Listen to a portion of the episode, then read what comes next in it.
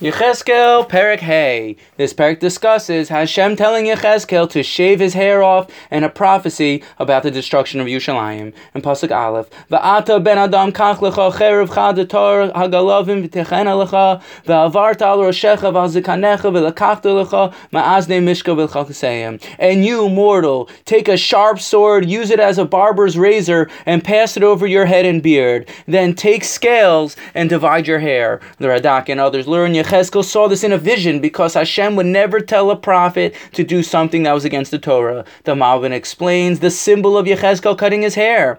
The shaving of the close of the close body hair symbolizes Am Yisrael, who is connected to Hashem all day long, will be removed in front of Hashem. The cutting of the hair on the extremities and the ends represent the cutting down of the Rishayim, who seem to act frivolously like hair. The cutting of the beard represents the tzaddikim, will be swallowed up with the Rishayim. It's also explained in general, the 13 points of the beard correspond to the 13 attributes of Hashem's compassion, which also correspond to the 13 ways the Torah is learnt out of. Pasuk Beis, Gimel, and Dalid continue, Yechezkel was to split his hair up in three thirds. One third was to be burned with fire inside Jerusalem when the siege has come to an end. One third was to be hit with a sword around Jerusalem, and the last third was to be scattered into the wind. Yechezkel was to place a few hairs in his pocket and throw a few more hairs into the fire. The Malbim again explains this represents one third of the residents will die in Jerusalem during the siege, one third will be killed by sword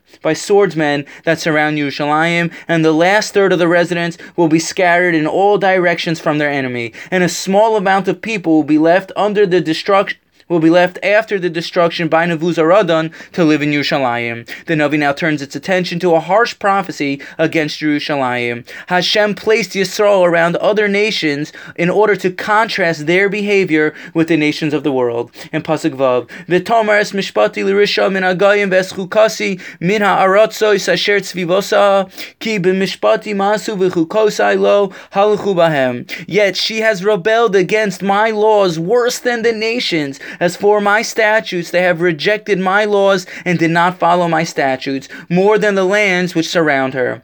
Pasuk Zayin through Tes continue to relate rebuke to Yisro, who failed to simply keep Hashem's laws. In Pasuk Yud it says, L'chein avos yalchlu banim b'soichech, ubanim yalchlu avosam, v'asisi b'chashvatim v'zar v'zachesi, Vizarisi es kol sherisa lecho ruach. Therefore, parents among you will eat their children, and children will eat their parents. I will execute judgment upon you, and I will scatter your entire remnant in every direction. The Radak explains this was a tremendous punishment which none the like was seen before. The Tanna Devei Eliyahu brings in Parachavav, if Yisrael would have kept the commandment of honor your father and mother, then the nations of the world would see your greatness. But since Yisrael didn't, families will will mida keneged mida, tit for tat, eat each other. In Pasuk Yud Aleph through Yud Zayin, which is the end of the perek, the Navi continues to relate a harsh prophecy against Jerusalem